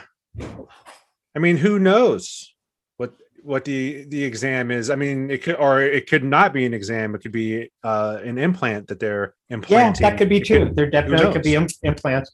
I had a a weird thing. I don't know if it was related, but I had a, a thing that happened uh, in New York when I was living in New York. They, uh, I I was having it's a weird ass problem. It's it was like it's kind of bizarre, but when I'd have an orgasm, I'd get a bunch of pain in my balls. Like, what the fuck is that? Right when I orgasm. So it was like I went to the doctor, and this Russian woman, she had a ball taking the sonogram on my balls, you know, with the KY jelly. Her nipples Right. were getting hard. She was enjoying the job. I could tell. But uh, so the doctor's like, you've got an inflammation right in the muscle that releases your sperm. And it's only there. It's like you've got a, a like it's like a red mark. It's like a little inflamed mark right in one spot, like someone put a hot iron right there. Huh. And, and he says, I can't explain it, what it is, but you know, uh, you know, here's here's some pain medication and just don't have sex for a couple days, you know, and it it went away. It was like I didn't need meds or anything for it. I don't know what it was, but you know, if, and I've heard about that people being, you know, taken and uh you know, they don't even have a, a hard on and boom, they they get this electric shock and boom, they they have an orgasm. I've had I've there was another thing I was going to say. I forget. I'll come back. Oh, I, I uh, want. I wonder if the the um, like the burn spot or whatever the fuck on your testicle was seriously like some post sur- surgery. maybe uh, I uh, think you maybe know what I was mean? just. Like they I were think it they were milking you, and then they they I had to put they, some stuff back together. was. They were milking me, but they they do it the easy way for them.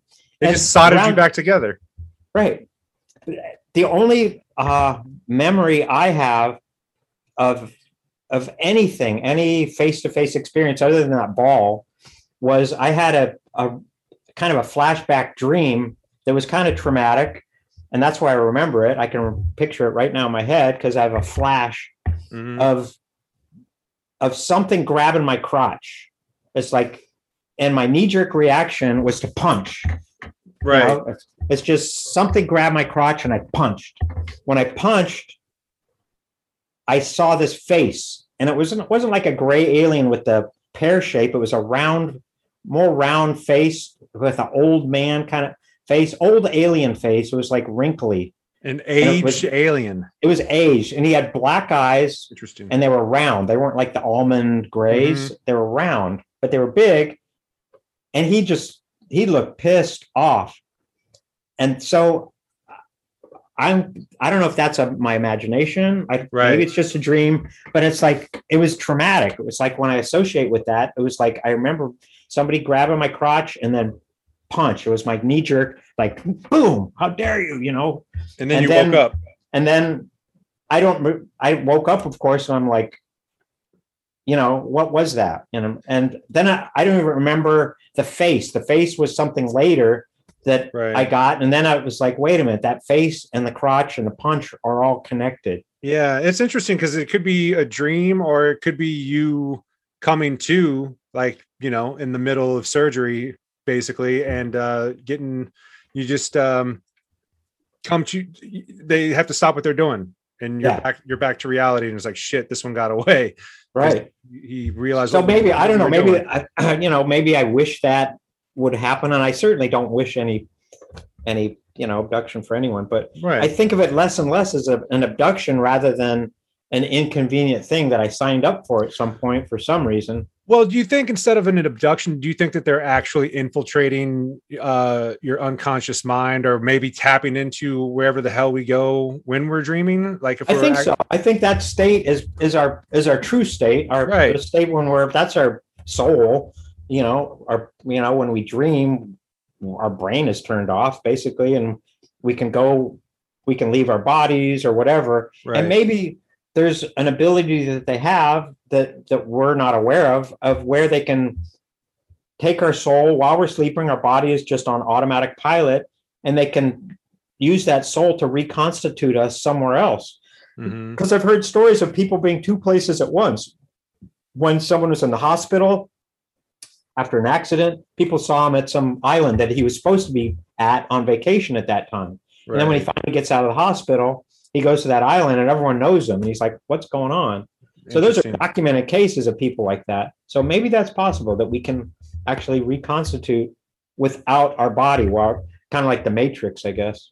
right. Yeah. No, that's it's it's kind of freaky when you think about it because it's like if they have the ability to tap in and kind of um um do whatever they want to us basically in an unconscious state while we don't know what the fuck is going on but, they do because they're far more advanced it's Uh-huh. just it's it's just like freezing time like in the twilight zone episode or whatever it's like you, you can make time stop and make everyone stop but Right. yourself but yourself And that's you what know? Einstein said. kind of what they're doing Einstein says time is one of the dimensions and it's not solid. It Right. moves like, and he, he just through mathematics and he discovered how if you're traveling, you know, 100 miles an hour, time goes slower for you.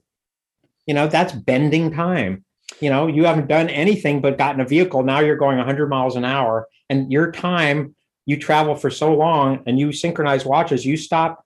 Now your your watch is a, ahead of everyone else's.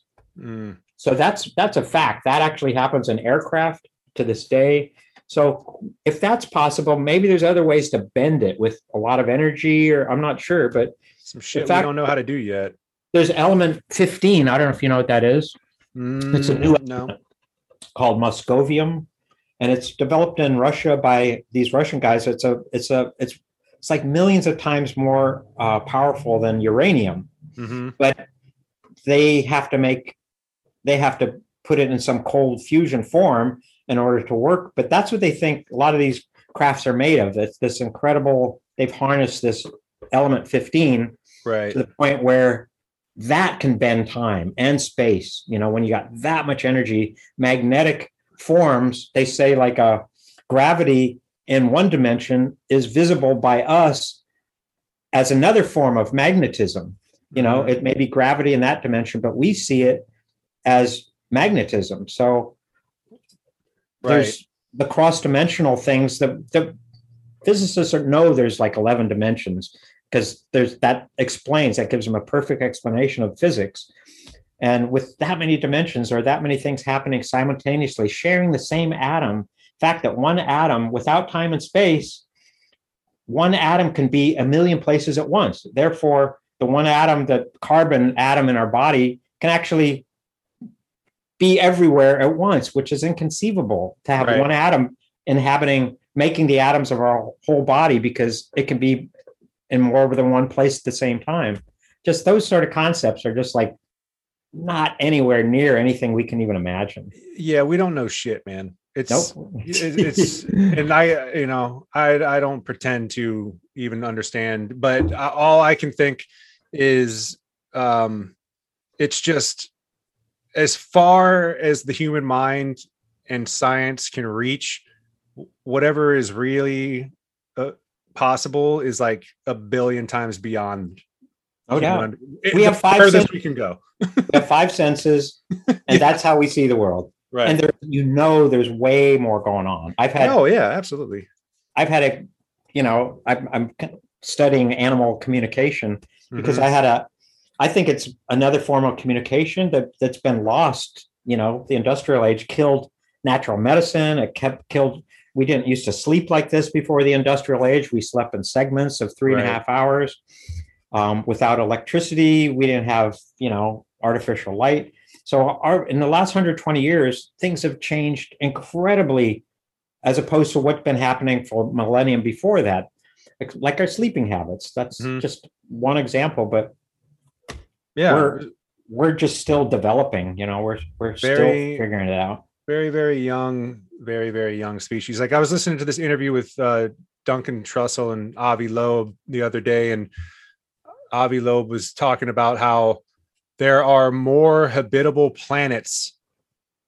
There there are as many habitable planets than there are like grains of sand on the whole fucking Right? or- you know what i mean? Like just think Uh-huh. about think about that.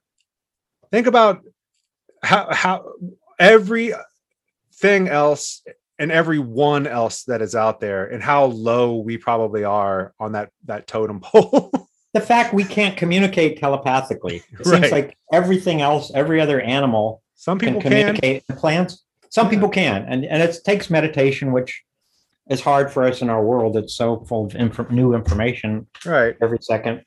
right well I, I keep coming back in my brain to that that uh orb with the the shafts of light in your apartment that changed Hmm. your life and slow that's like a slowing down of time and Uh huh. uh, all that stuff. But I'm I keep thinking like um because you mentioned how you were your your friends have mentioned how empathetic you you are and uh how you know you got this great sense about you i'm i'm curious before that moment where you felt this immense joy and this thing kind of like seemed to penetrate your body and mind and pos- like soul everything like how was your empathy before that moment were you like a different person I no, I don't think I was a different person.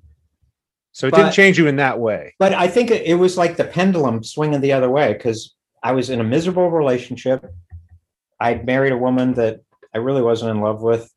I'd gotten her pregnant before I moved, was headed for a European tour, and I was living in Berlin when she tells me I was she was pregnant.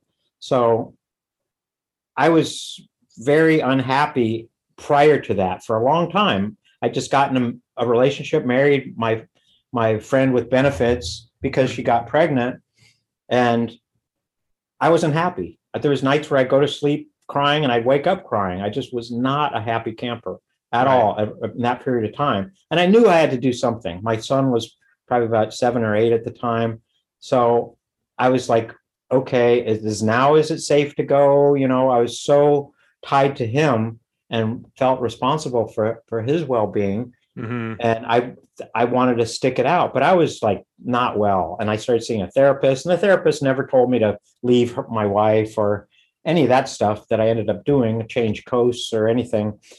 But he was kind of a cheerleader at the time, but I was miserable, and that moment was like it it showed me it was kind of like taking mushrooms you know if you're you know it just makes you feel so happy and you got your face hurts it's smiling so much and you love everything. It's like that sort of a feeling is what i got and it had been missing for a long time. So i was this vacuum created. So i don't know if psychically it filled in and it's happened once before that that extremes um one time before this is probably around probably about 12, 13 years ago. You know, Caroline, Mm, little Caroline, she's part of our little posse. She played with in Shane's band. She was playing uh, sax and uh, I think keyboards in Shane's band. you know, I don't know if I do. brother David. Uh, anyway, uh, she's just a friend, and, and Mhm. she's and at the time, the Caroline was probably twenty, and I'm fifty, so there's no funny business there. But I was hanging out. She was cool energy, just really good person, and I wasn't attracted to her. There was no nothing like that. I just thought she was cool. She was one of us, you know, and we could enjoy music together. So we hang out when we were at shows together. So at that time i just i'd gone through a divorce maybe a two a year or so before and i had i was betrayed so i had no romantic interest i was like i'm not going to even that was the farthest thing in my mind being romantically interested in anybody i was just like pissed off and bitter hmm and so uh, lickety tom and my band were, were playing the no so Mm-hmm. Caroline shows up and we're watching the opening band and she's standing right next to me. And the weirdest thing happened. It's like it came on like a brain aneurysm or something. It was so weird. It was like it came on, it, faded in and just blasted. It was like a it was like, but it was love. It was the strong that same feeling of incredible, great love just exploded. It was like. And it was like, holy shit. And Caroline's standing right next to me. And she's so innocent and sweet. And I'm thinking, like, I was zero romantic love, uh, good feelings. I was just empty of that for about a year Right. that moment at the no when she's standing next to me i got this incredible feeling and i'm like holy shit you know and i had all this and sh- she's the only thing i could figure it was from it was because of her Right. i told her about it and i said don't go you know i'm not you know macking you here but this thing happened. And i still really have these incredibly strong feelings for you you know and i'm just take it as a compliment you know that you're a great person a great musician Mhm. and take it as just you know as like my you're my muse. So with that in mind i wrote like five of these really beautiful love songs unrequited love songs that are amazing to this day. They're really good. They're poppy drum and bass kind of poppy things i haven't released them maybe Right. someday but but it gave me the impetus to write these songs and i could stay so focused for so long because that moment was just i could rewind it in my head it was just this incredible rush of love and just joy and awesome s- feeling. The So same. had- the same feeling. Except I didn't pass out. The first time when I was in bed, I passed out. Yeah, that's interesting. Uh, I can't explain that. So that was maybe it happened. Maybe it's me. Maybe it's like schizophrenia or something. But I don't know. But it, it wasn't a bad thing. no, that, I, I don't think. I don't know if I can really think of anything that's like that that's ever happened to me. But that is pretty interesting because you know it's like this one likes you, and Right. you- and you get this But in a- overwhelming feeling. But I it was needed to like me. I needed. I felt, of course, my my family loved me and my wife loved me at the Mhm, time. I just was miserable. mhm. A lot of my friends were adopted from my older brother's friends, so they all called me Timmy. You know, I was Jim's little brother. And these are guys, you know, about five, six years older than me that I hung with, really awesome musicians and engineers, and just the whole squad of people that I was hanging with were older than me. And these were kind of my teachers and my mentors. But they looked down at me like, oh, little Timmy, you know? right. and all my friends were like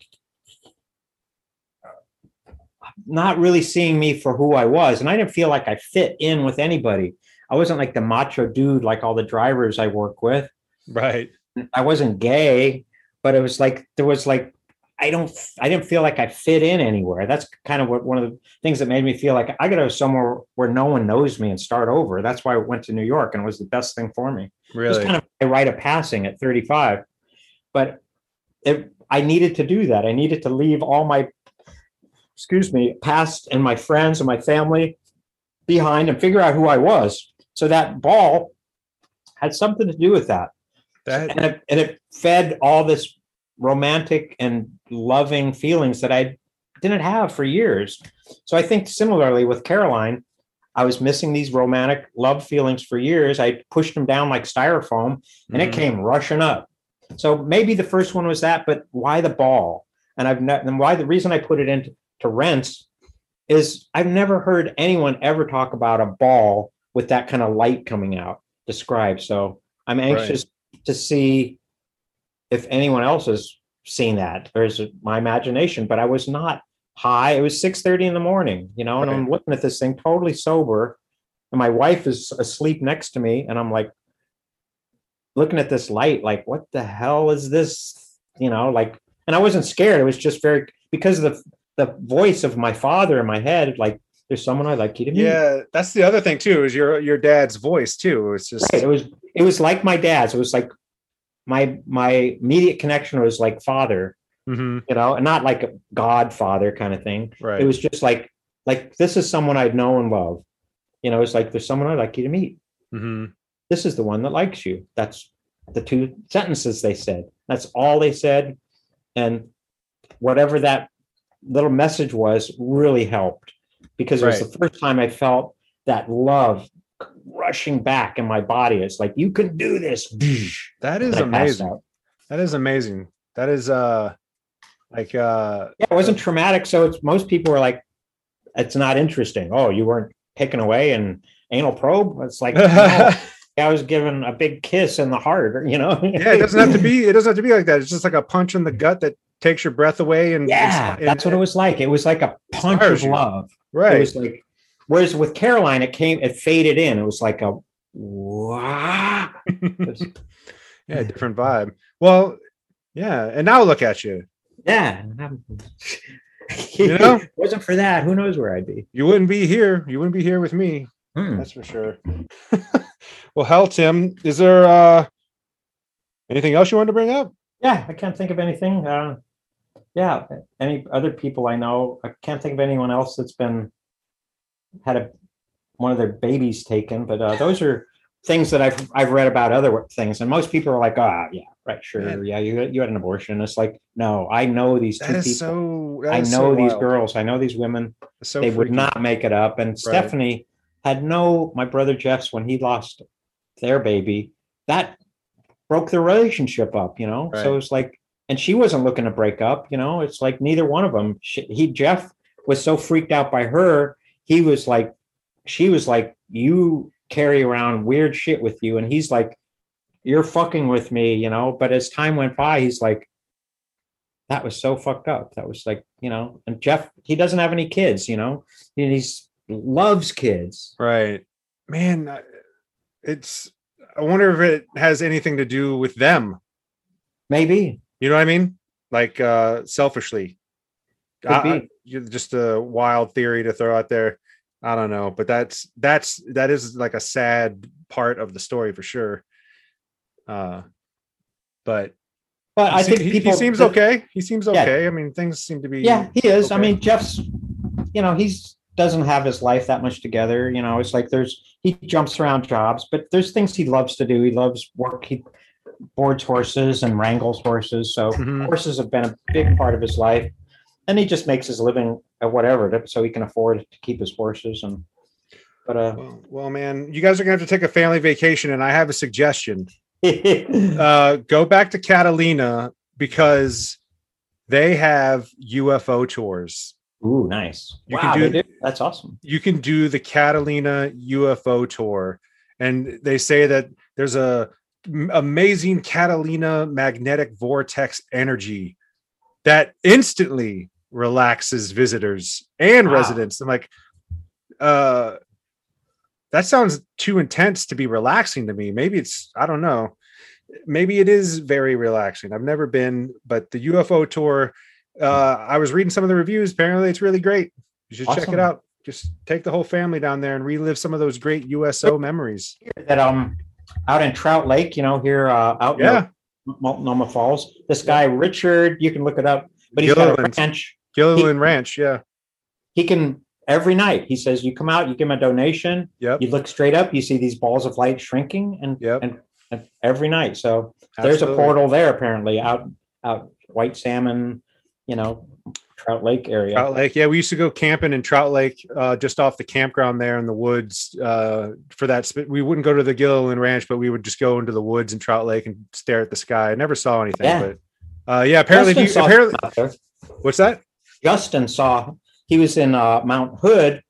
I forget with who, uh, Brody. I forget one of his buddies. They were Mhm. camping. They just went out their camping trip, and they weren't taking acid or anything, but they were out, and it was the middle of the night, and they said the sky flashed so bright, the entire sky that it blinded them. So they're like, "What the fuck was that?" And they're like, their eyes are readjusting, like someone just shot a flash bulb at them, but it was the entire sky went flash. Wow. So they're like, what the fuck was that? You know? And as their eyes kind of adjust again, they see this dude and he was kind of hunched over walking and he's just kind of hunched walking, but it looks like he's got a bunch of strings of Christmas lights over his shoulder around his neck, hanging dangling. And he's just kind of walking through the woods, you know, across the valley. And he gets there, wasn't that far away that they could see him and they could see these Christmas light things hanging from his around him. And they're like, what the fuck's that? Flash. And then this Uh-huh. dude, this shows up. It's like the fucking Terminator, man. right? Who knows what that was?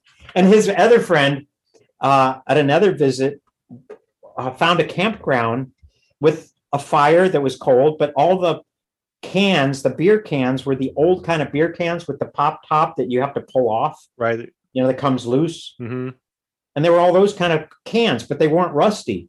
So he's like, ah, someone must be doing like a movie. They figured props or something because it was brand new cans, but they were not rusty or anything. So he was like, Oh, that's "Oh, that's interesting. weird." So he left and didn't think about it. They come back like a week later to show his other buddies, like, check this campsite out. Nothing's there. Nothing. Not even the fire. Nothing. So that's that's Mount Hood. So Yeah.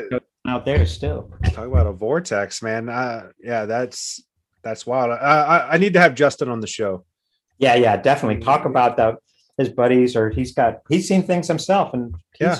But he's like one of he wouldn't surprise me if he's like been taken or part of the, the people they collect because he's just got a giant heart. He's Right. super smart.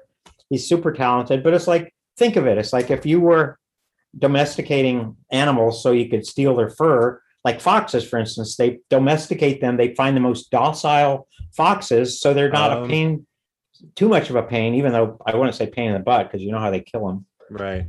They Oh. electrocute them through the butts. No way. That's how they do they it. kill huh? foxes, so it Oh, doesn't God. hurt their fur. But so they domesticated foxes to get them more docile, and as they domesticated them, they started barking, and their ears got floppy. Foxes. Interesting. So if they're abducting people or taking people, prob- willfully, wouldn't they want the nicest ones?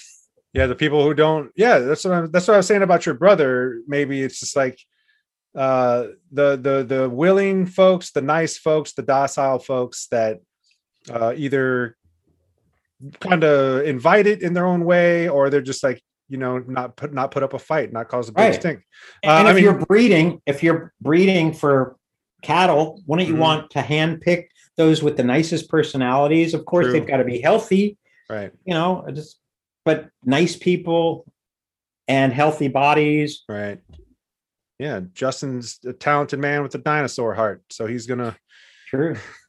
It's like perfect. Yeah. Well, speaking of that, uh, let's uh, yeah, let's wrap it up here. Is there anything? Is there anything music wise, since we're talking talking Justin and everything else that you got going on, or uh, anything? Well, we got um, Nasal Rod's practicing again. We have our second practice in a year t- tomorrow.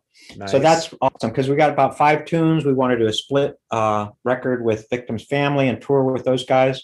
Probably do Europe. Um, they've offered some we love touring with those guys. They're they're awesome, and Yeah, it's, it's a it's a good fit for a playing together too. So that's coming up. Fear's got a, a date uh, November sixth in LA. There's a big punk festival out in the desert or something. Um, I just uh, remixed uh, a couple of Fear things. Uh, I had to remaster them. I didn't have the the uh, the two inch uh, on a Belushi thing that I produced before Belushi got the budget to go in the studio to cut that song "Neighbors" for the movie that he was doing before he died. Um, we had to do a demo to give the production office to get the big budget to have Steve Cropper produce and do it in Cherokee. Jagger was vocal coaching, but before we got that big budget, we had to do the little budget, and I was producer for that little budget. And John was paying me five hundred bucks a day in '82 Oh, to that's hang great. out. So we're just hanging out, just partying all the time. I'm getting paid a fortune for me back in those days. I made 500 bucks a week sometimes. Right. But uh, I'm getting 500 bucks a day. And he and I are hanging out every day. Two weeks before he died, he cut his communication off with me. And that's when he started doing heroin. Uh oh. And I never talked to him again after that. But I was with him every day prior to that. And we were going to the studio. You know, we'd hang out, we'd eat, we'd shoot the shit. But then we'd go in the studio, he'd try some vocal ideas, you know, and we were going, there was a couple studios in the valley that we're going to. But anyway, at the end of all that, I did a mix uh, with him singing it, no one else. And with that demo, we got the big budget. And there's also a version with Lee Ving singing. You can tell Lee Ving's trying to show John how to sing, and John was doing his own thing. It- It's Mhm. not vocal coach by anyone but John. Maybe me producing a little bit, saying yay or nay, but uh, I didn't change what he was trying to do. And then by the time we got in the studio with Jagger and and and Lee, they totally were micromanaging him. And it was funny because Jagger was singing a line that was like neighbors, kind of a bluesy riff. And John doesn't sing that on my version. It's prior to him being vocal coached by anyone. But the version we ended up doing with Jagger going neighbors, when that song wasn't released, Jagger's like, "Hey, I got a new song." So this neighbors, Jagger's version, the Stones version comes out, same line, neighbors. he just took it from himself, Just took basically. yeah. So you're you're going to be releasing this. demo. So I just I just remastered the actual demo. So it'll probably be I don't know if I'll do a single or what I'll do, how I'll release it. But one is version with Ling, uh, Lee Ving singing, and you could hear John sings once. He goes, ah. probably so coked out. He just ah. what came out. So Fear and John Belushi then. Yeah, yeah. So it's it's really a song co-written by John and, and and Fear. So that just came out. Then there's another project that I just found that I remastered. That's in '85. Uh, Flea just had left the band, and we just got a new bass player, uh, Lori from the Dickies. Mm-hmm. We're friends with the Dickies, so we got Lori, the bass player, to play with Fear, and we're just fucking around, not doing punk stuff and we did all these songs under the name Pig Iron. So the band Pig Iron was kind of born, and it never really went anywhere. We didn't do any gigs. It was just like did some recording at a recording our rehearsal studio. Well, I have those recordings, Mhm. and when I was digging up the Belushi tape, I came across this Pig Iron. It's like, oh shit! And it's like this stuff sounds dope. It's it's not punk, but it's Lee. It's very bluesy, and and I think we do a we did a version of More Beer before we did it anywhere else. So it's very, very early version of More Beer. So that's going to be coming out too. So both those things, Pig Iron and a Belushi thing, I just finished working on.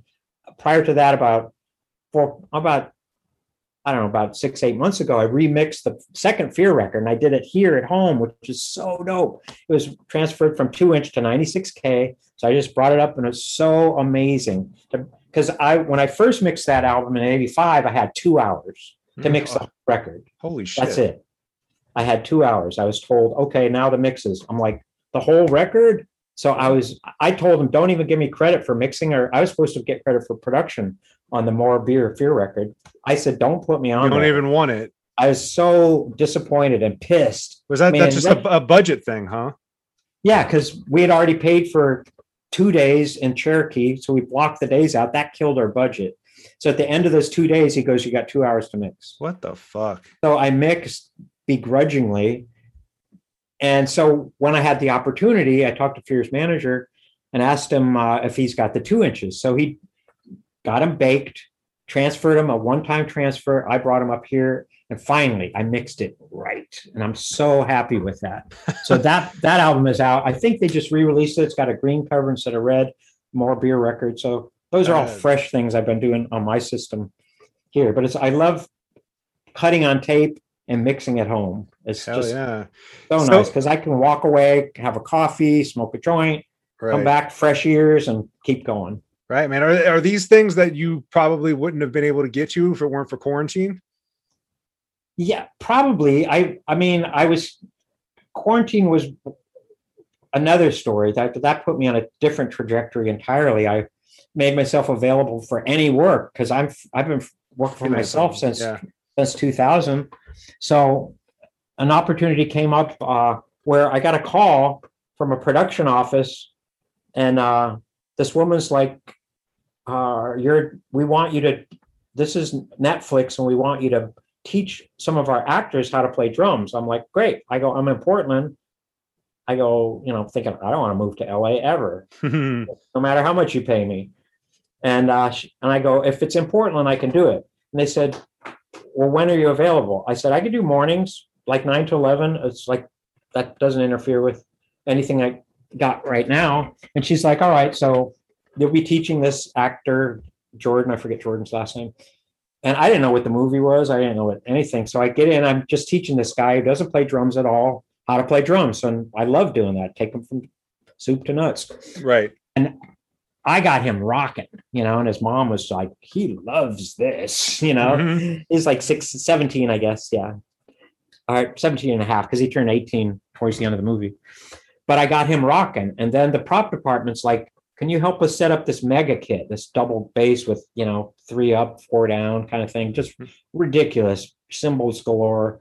And the prop guys never really set up a drum kit before. So in my spare time, I'd go over and I'd set up and then I'd have to race and do my thing. And after a while, they're like, can you just be on set all the time? and I've I've charged them, I you know, charge like 50 bucks an hour for drum lessons. So I'm like, yeah, sure, I'm available. If you want to book me solid. So it's like now I'm on full crew from 11, 12 hour days, five days a week. So I'm making bank, dude. Right. Was that was that Moxie? No, this that movie's not out. It's called Metal Lords. Metal Lords. Okay. Uh I didn't work on that obviously, but my friends did. Uh yeah, that would have been cool to work on set with you, man. That Yeah, it was dope, and the people are so great. And then I finally asked uh, the UPM unit production manager. I'm like, I went up to her one day. I'm like, you know, I I never asked you, how'd you guys find me? And they said, well, Dan found you. And I go, Dan. They go, yeah, Dan Coop, Dan Weiss. And D, DB Weiss is writer and producer of Game of Thrones as well. He's the man. So he's the writer on this thing no he looked me up and found me and then told the production office to hire me oh, that's fucking great, man. and i didn't know who this guy was this is three quarters way through the movie i finally figured asked her who who hired me because i didn't care i'm there on set all day right. and uh so then i see this this guy's on set and people are like oh dan's here dan's and like this dan is his vibe is an artist man he's chill He's Mhm. like one of us. He's just a musician. He's down to earth. And you can tell he's focused out here, not like I'm me. right. And so when he would come around, it's like Dan's here. And I always thought he was the guy who we rented the guitar pedal board and the guitars from because he he'd come on set, you know, and he'd be playing guitar or something. And one day he's playing Let's Have a War. So I'm like standing there playing Let's Have a War with him just for fun on the drum kit, the prop drum kit. That's so And I'm- fucking awesome. And so I don't know who this guy is. I I just think he's cool. He's like a musician. I'm like, oh, you're the guy we rented the guitar amps and the pedal board and guitars Right. from him. That's who I thought he was because that was his vibe. And uh, then finally, I I see him sitting in a, the producer chair, and I'm like, let me Yeah. Google DB Weiss. So it's like, holy shit, he's the man, and he's so dope, dude. He's just so chill. He's just a family man. Right. He's just super smart. I mean, I was calling off uh, musical terms for uh, for violins hitting, and he knew them. It was like, you know, musical terms. And he he's like, check my kid out. So his kid's probably about 10, 11, playing this awesome classical piano. Like, Uh-huh. holy shit! And I'm like, dude, your son's got a calling card for life. He'll break ice anywhere with that, those chops. Oh You know, shit. Being a good musician has made me friends in total new cities, new towns every time. I Yeah. said, have that for life. So we were just relating on a father basis. And I realized this guy's just so fucking talented and, you know, probably very, suc- obviously very successful, but just down to earth. Right. And he was the top guys. And the other guy, Greg, the other producer, also just chill people. It's just so refreshing just have people just be Man. down to earth and Especially on a film set, man. I would that sounds like some uh a, sh- a, mo- a show I'd actually like to work on and have a good Mhm. time. Yeah. I'm uh, bummed I did missed get offered to join the, the, the union, and I may. I, I don't know what I'll do. I got. to I mean, working on a cruise, you know, is like 10, 12 hours a day. Right. and there's other things I like doing. You know, I have other work that I do, and Yeah. It's a life stealer, man. So it you is. gotta- but I, gotta- do, I. It's the nice thing about work of motion pictures and TV stuff is uh, you work five to six weeks, Mhm. uh, and you're off. right. in this case, it was months. I was there. I started in October and I finished in in May, I think. So it was a good run. It was it was Yeah. a full full, full on feature. Yeah. But there's a lot of good connections came out of it. Just awesome people. And you can say no too. working with me. Right. And I, I've worked on crews for, from 82 to 92 in LA. So I know the game. I know yeah. you know, I know all the rules. And it's just jumping back in. Now there's no speed from the film in those days. they don't say speed and then afterwards print. they do. They do. Oh, They say oh yeah. say They they still use all those terms even though it doesn't really I mean I didn't hear them. It was just funny. It's Yeah, like, oh, they I don't hear speed. no, definitely, definitely. That's this the, video. They don't have to wait for the camera speed to get up. um the uh the uh sound guy um yells speed Right, but but there was no Sound- no there's sound even. It was speed. all uh, it was all digital. it's all digital but they're still saying speed and they're Interesting. um I guess I didn't hear it. yeah um, or print, of course.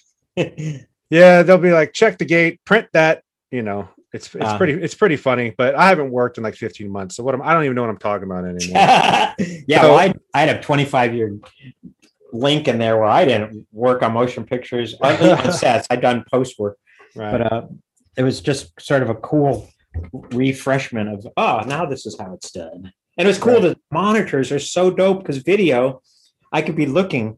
And the DP, she was so good. This woman, Mm-hmm. German woman, was so amazing. I was just sitting, you know, twiddling my thumbs, but one of the monitors is near me. And just the framing this woman's her perspective and the way she would make it was like damn that's a fucking postcard. Right you know just every shot was just so beautiful. Well, now i gotta see this movie man. Yeah it's a good story too. It's really sweet. It's it's Fucking- it's, it's a good uh you know rising to the top sort of story well fucking a dude i'll look out for it and uh maybe i'll go to uh some screening if they yeah have if i one get eventually premiere yeah I'll, I'll invite you yeah, yeah. awesome man. and I, imagine I uh, imagine it's just probably going to be in la but who knows you never But, uh, know. They, was- they do DB or Dan actually, you know, responded to. I just sent him a text saying, you know, thanks for hiring me and using my skills. Blah blah Mhm. blah. Just giving him a little text prop, and then he texted me back with this long thing saying it was great working with you. You did so good with the actors and blah blah blah blah blah. blah. And, and you're in you know, and then he was just like, you know, what are your other works? I want to get them. So my Souleye record, which I put in two, out in 2002, he's like, I've got a crank right now. And I'm like, you got a subwoofer? And he's like, yeah, a big one. I'm like, crank it, dude.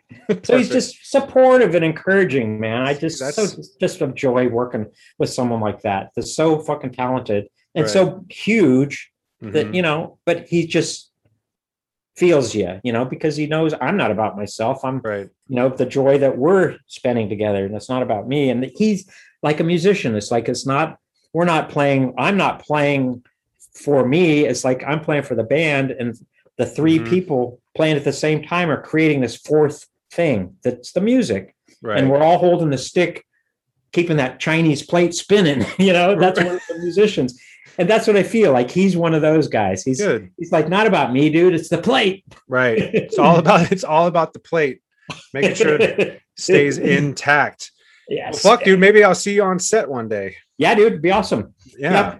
I might might take him up on that. You know, it's like where I'm at. I'm working a retail gig part time or almost 40 hours a week just to stay afloat because all my students, I had like 20, 30 students that I was living on before I uh, COVID hit, and that Mhm. crashed and burned. Then all my band gigs died, so I had no income. So I had to take a retail gig. But I dig it. The Cody, the owner, is a musician. He's a friend of Justin's. That's how I found him. So it's just nice to have your boss actually be a musician.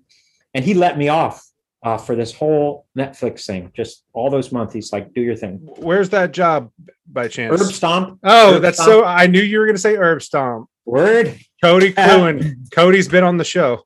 Word. Awesome. so you know Cody. yeah. Toby, our friend Co- Toby, the drummer. I don't know Toby from uh, Stress Position. Yeah. Toby's played, you know, Valkyrie Rodeo. He's a drummer Yep. for that. So he was a manager there, I guess, for a while. Yeah, he was. There's been a lot of people that float through there. So it's a good place to, It's a great hang place. your hat for a while. Yeah, Super should- nice people, super flexible.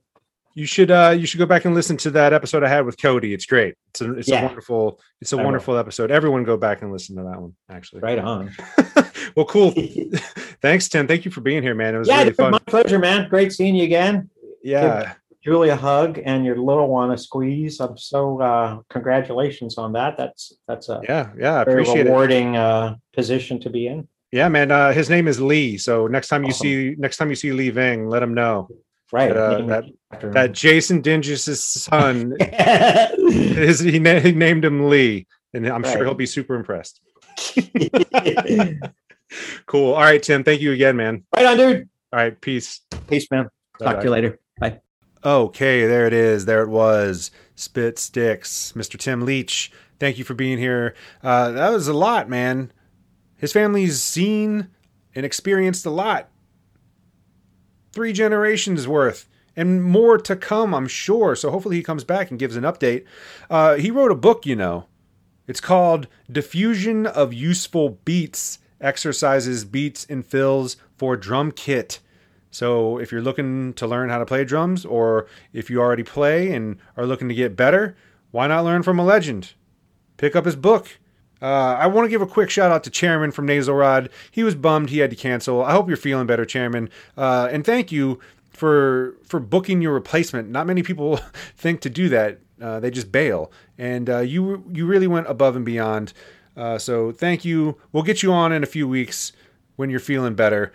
Uh, and that's it for the week, folks. How can you get a, a, a hold of a guy like me? Well, you can email me, lostrhetoricpodcast at gmail.com.